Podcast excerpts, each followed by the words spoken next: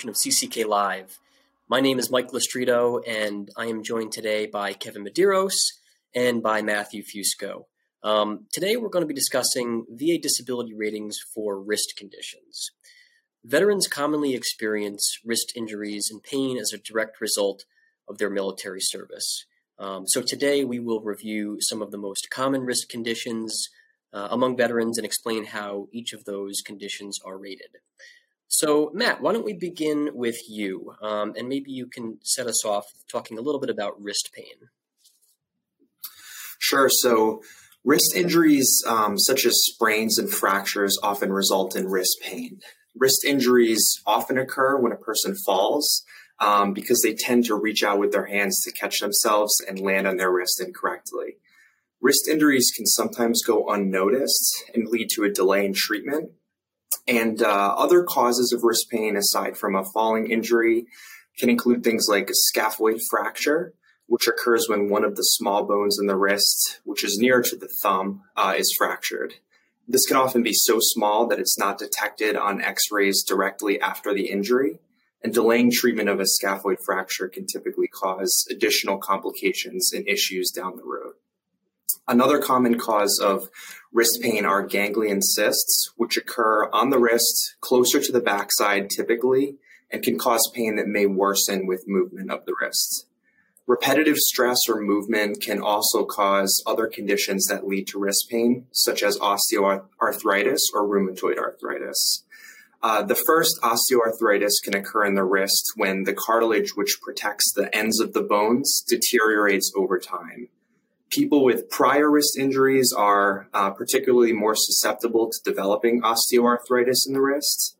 And rheumatoid arthritis occurs when a person's immune system actually attacks their own tissues. And unlike osteoarthritis, rheumatoid arthritis will commonly affect both wrists rather than just one. Yeah, thank thank you, Matt. And that is certainly a common condition that I see. I'm sure all of you see in our practice here representing veterans another very common condition, injury that we see, Kevin, um, is wrist tendonitis. And so maybe you can talk to us a little bit about that. Sure. Um, tendonitis, like it sounds, uh, affects the tendons in the wrist, which are the, the tissue that connect the muscle to the bone. Um, and tendonitis is most commonly caused by inflammation. And that inflammation itself is generally caused when the, the uh, proteins in the tendons start to break down, and then they, as a result, become inflamed. Um, symptoms of tendonitis include um, swelling, like I mentioned, redness or warmth around the wrist, um, and sometimes a, a, grinding sensation that that you know you might feel with with movement. Um, in some cases, tendonitis can be um, so severe or debilitating that it needs to be remedied uh, via surgery. Otherwise, generally, tendonitis is treated with ice, uh, anti inflammatory medication, and limiting mobility of the wrist so as not to aggravate the condition. Sometimes also cortisone shots or hand therapy might be used to treat the condition. And um, as far as the disability rating for tendonitis goes, um, the minimum rating is 10%, and then it can escalate from there depending on the, uh, the, severity of the condition. Yeah, that's, that's exactly right. Thank you, Kevin. Um, a, another condition that we see very commonly is, is carpal tunnel. Uh, carpal tunnel is a condition that occurs when one of the major nerves in the hand, the median nerve, is compacted or pinched really throughout the wrist. Um, symptoms of carpal tunnel include numbness, tingling, weakness in the hand or arm, and, and generalized pain. Uh, treatment for carpal tunnel often involves wearing a wrist splint, uh, avoiding certain activities, uh, or in some situations, unfortunately, surgery. Some risk factors that tend to increase a person's chance of developing carpal tunnel uh, include heredity, but also repetitive hand use involving certain hand positions, um, health conditions like diabetes, arthritis, thyroid gland imbalance are all things that can serve as risk factors uh, for this condition. Um, VA typically rates carpal tunnel under the uh, diagnostic code 38 CF under the regulation 38 CFR section 4.124A. um, in its schedule of ratings, and the specific diagnostic code for this condition is diagnostic code 8515. Um, the this uh, diagnostic code generally rates neurological conditions, um, but carpal tunnel specifically, the rating for it is based on paralysis of again that median nerve that we were talking about a second ago. Um, so for a rating of 70 or 60 percent, um, we're really looking for complete paralysis marked by the absence of flexion of the index finger uh, and feeble flexion of the middle finger, an inability to make a fist, um, index and middle fingers remain extended, and an inability to flex distal uh, or a part of the thumb, weakened flexion, um, different symptoms that are more severe, such as those. If we're looking for a uh, kind of a next step down for the rating, a 50 um, percent rating, we're looking at incomplete paralysis that's marked as severe. Um, continuing down a 30% rating, we're looking at an incomplete paralysis that's deemed moderate. And then finally, a 10% rating, we're looking at incomplete paralysis that's mild. One thing to note is VA does not further define what constitutes mild, moderate, or severe. So, unfortunately, veterans and veterans advocates are left having to uh, do, do a little guesswork or use the evidence that's in the file or develop the evidence in the case to determine or to show, rather, uh, to demonstrate that the condition, the incomplete paralysis, is either mild, moderate, or severe. Again, complete paralysis will be um, uh, what a veteran would need to show in order to get the, the max 60% rating. A higher rating is applied when carpal tunnel affects the dominant hand. So one one thing that I should just clarify is that for each of those different um, symptoms that I laid out, um, one of two different ratings can be applied. So for incomplete paralysis that's mild, we're looking at a 10% rating uh, regardless. But for incomplete paralysis that's moderate, we're looking at a 30% rating for a dominant hand or a 20% rating for the non dominant hand.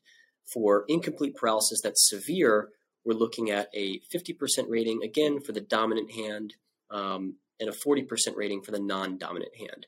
For complete paralysis, uh, in the dominant hand, we're looking at a 70% rating, um, but again, a lesser rating of a 60% rating for the non dominant hand. So again, VA is applying a lower percentage for the non dominant hand as opposed to the veteran's dominant hand that has carpal tunnel. Matt, um, I know we've talked about a few different conditions that are very common um, so far for veterans and, uh, and, and how those conditions are rated. Um, can you maybe walk us through the next condition that's pretty common that we see? Sure. So bear with me on the pronunciation here, um, but there's a condition called de Quervain's tenosynovitis, um, which is a form of tendonitis that affects the tendons towards the thumb, making it painful to turn the wrist, grab things, or form a fist. It is generally caused by repetitive overuse of the wrist, but sometimes it's caused by a direct injury, like a fracture or a sprain. Rheumatoid arthritis may also cause this condition, and risk factors such as sex, age, pregnancy, or jobs with repetitive wrist motion may increase, uh, increase a person's chances of developing this disability. When issuing a rating for de Quervain's tenosynovitis, uh, VA will consider if the impairment is mild or reaching total paralysis. If the condition is affecting the veteran's dominant hand, it will receive a higher rating. More on the topic of the rating for this condition, uh, motion limitation is generally the main determining factor for this rating criteria. For hand conditions such as de Quervain's tenosynovitis, the combined rating may not exceed 70% for the dominant hand and 60% for the non-dominant hand. In cases where the veteran is ambidextrous, the hand or arm which is affected by the condition is considered the dominant hand for rating purposes. Yeah, and so this is kind of a common theme that we see, right, Matt? Where you know the dominant hand is rated a little bit differently than the non-dominant hand, um, and so it's important for uh, veterans and veterans advocates, I think, to to keep that in mind when they're looking at the rating that's assigned or the, the rating that they're arguing for, because it does change, and the regulation does specify different ratings based on which hand is dominant. Um, so it's it's something to keep in mind. I have seen some mistakes being made uh, or have been made um, in decisions where you know VA will not clearly uh, grant the higher rating, despite the fact that the condition, the risk condition, was clearly with the veteran's dominant hand. Uh, so that that's a, a, great point that you that you addressed. Thank you, um, Kevin. Turning back to you, um, the next condition that is kind of a common wrist condition we see in our practice is ankylosis of the wrist. Maybe you can walk us through that condition um, and also again how that condition is rated. Yeah, so uh, ankylosis is generally caused by um, arthritis. It can be osteoarthritis or, or other types of that condition. And it's the stiffness of the joint due to abnormal adhesion and rigidity. So basically, the wrist becomes um, so fixed in one place that it's difficult for the, the veteran to move it.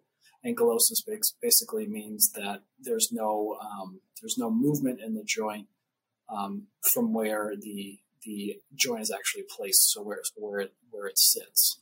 Um, the ratings are um, under diagnostic code 5214 in favorable ankylosis um, in 20 degrees to 30 degrees of dorsiflexion, which is um, bringing the wrist upwards, um, warrants a 30 or 20% rating, depending on whether it's the um, dominant hand or non dominant hand, as, we, as we've been discussing. Uh, any other position of, of ankylosis would be a 40 or 30% rating. Um, an unfavorable ankylosis, which would be the wrist fixed in palmar flexion in, in its downward movement, would be a 50 or 40% rating. Um, as we've been discussing, those different ratings are based on which hand is dominant. And then um, for cases where the joint is ankylosed in, in an extremely unfavorable position, um, where basically functionally the veteran has no more use of the hand, VA has separate um, a separate diagnostic code that accounts for when joints are um, specifically found to be without any functioning whatsoever, and that's or the, basically no functional um, use of the joint, and they, that's rated as loss of use of the hand, and that's under diagnostic code 5215. So there are varying um, ratings for ankylosis depending on how and where the, joint is fixed, but when it comes down to having basically no functional ability of the joint at all, there there are ratings available that contemplate the, the inability to use the hand. Uh, uh, one thing that is is critical uh, for VA, VA relies heavily upon uh, in order to rate these conditions are compensation and pension examinations, or VA exams, or C&P exams, as, as they're known. Um, these are exams that I, am sure many veterans are familiar with who have been through the process. Um, but in order to assess the veteran's condition, VA oftentimes will request a C&P exam uh, to assess the veteran's risk condition. Um, as we've been talking a little bit here today, um, many of these conditions are rated by loss of range of motion. And so, in order for VA to um, assess the condition and then rate the condition, oftentimes they need to see the veteran in person, conduct the range of motion testing, and then derive a rating that's based on that range of motion testing. Um, the compensation and pension exams really allow VA to collect more information regarding the condition uh, to, number one, establish if it's related to service. But assuming that we've established that the condition is related to service, then, like we've been saying, uh, accurately, hopefully accurately, uh, rate the condition. During the C&P exam, veterans should be aware that the wrist condition will likely be evaluated based on uh, you know range of motion testing as we've been discussing, but also potentially X-rays.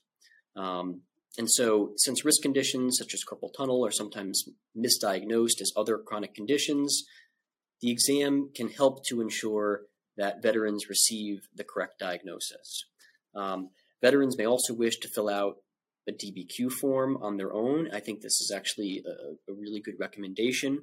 Um, oftentimes, as many veterans are well aware, uh, the C&P exam, the, the VA exam, doesn't accurately or completely capture the entire disabling effect of their condition. Uh, you know, veterans often complain that they're only in a C&P exam for a, a mere matter of minutes. Um, and perhaps on that one particular day that they're being seen, their condition isn't um, acting up or isn't flaring up um, or isn't as bad as it had been, you know, for the preceding five years. And so supplementing the record, I think, with your own DBQ form, um, which is shorthand for disability benefits questionnaire form, which can be filled out, uh, downloaded from VA, and, and then filled out um, from a private provider, or even just the submission of lay evidence, affidavits, all of that evidence, um, including potentially treatment records from a private healthcare provider, can help to establish a veteran's claim and show that perhaps even if the C&P exam, the VA exam, is unfavorable or didn't entirely capture the extent of the veteran's condition, there's other evidence, private evidence that can supplement the record and detail just ex- you know exactly how severe and how limiting the condition is. For conditions, for risk conditions that are extremely severe or otherwise impact a veteran's ability to perform, uh, uh, you know, different aspects of employment, Matt, I'm going to turn to you next. Maybe you can talk a little bit about veterans' options um, what they could potentially apply for, what they could uh, you know supplement the record with to apply for the TDIU benefit based on uh, the disabling effects of the wrist condition. Sure. So veterans with risk conditions may be entitled to total disability based on individual unemployability or TDIU for short. Um, I will just know we discussed TDIU in a lot more detail in other videos, for, so feel free to check those out to get some additional information about this particular benefit. But to touch on it briefly, TDIU is a disability benefit that compensates veterans at the 100% level. But what makes TDIU special is that it is available to those veterans who may not regularly or um, numerically meet the criteria needed to reach that 100% rating. So, in order to be eligible for this benefit, a veteran needs to show that their service connected disabilities cause them to be unable to secure and follow substantially gainful employment. And gainful employment re- refers to the ability to support oneself financially through your occupation. There are two main pathways to TDIU. Again, we get into this in a lot more detail in TDIU specific videos, but, but those two main categories are a schedular and extra schedular. And if a veteran does not meet the criteria for schedular TDIU, they may still be eligible for extra schedular TDIU um, based on their risk conditions, based on other conditions. But those are the two main pathways in order to secure that particular benefit. So, Matt, extra schedular that that just means that the veteran does not meet the specific percentage requirements prescribed by law for VA to um, at least initially grant TDIU. Is that correct?